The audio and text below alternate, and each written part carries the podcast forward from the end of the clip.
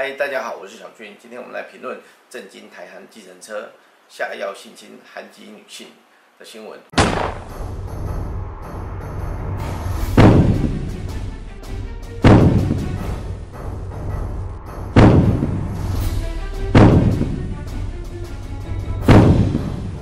经裁定申请羁押这个被告啊，这个被告他有承认猥亵的部分啊。从这个案例里面，我们想到了很久以前有关于那彭婉如面案。十九年前，前民进党妇女部主任彭婉如南下高雄开党务会议，为何命丧黄泉，甚至清查十多万辆的计程车。虽然过滤出五位可能的涉案人，但都没有直接证据。彭婉如命案呢，它导致了我们道路交通管理处罚条例第三十七条的修法。三十七条修法，它基本上是说，符合某些特定类型的犯罪，比如像说是窃盗、抢夺、妨碍性自主、掳人勒赎这些案件啊。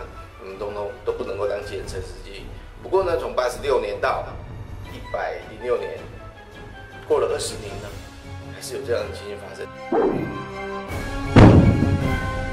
一名来台湾做交换学生的日籍女大生，独自搭捷运到土城找男友。出了捷运站，人生地不熟，一名谢姓计程车司机向前搭讪，说要载她去找男朋友。上车后，一路就往土城山区开，随后在山上的产业道路性侵女大学生得逞。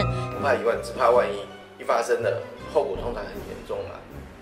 应该从这个事件再去深刻去思考说。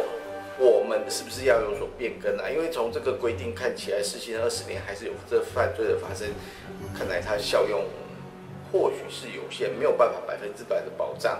所以我个人在这边建议啊，是不是计程车上都强制装上了 GPS，让车行可以随时掌握说这个司机在哪里，而且从另外一个角度。也可能是保障司机啊，因为前一阵子有计程车司机被割喉的案件。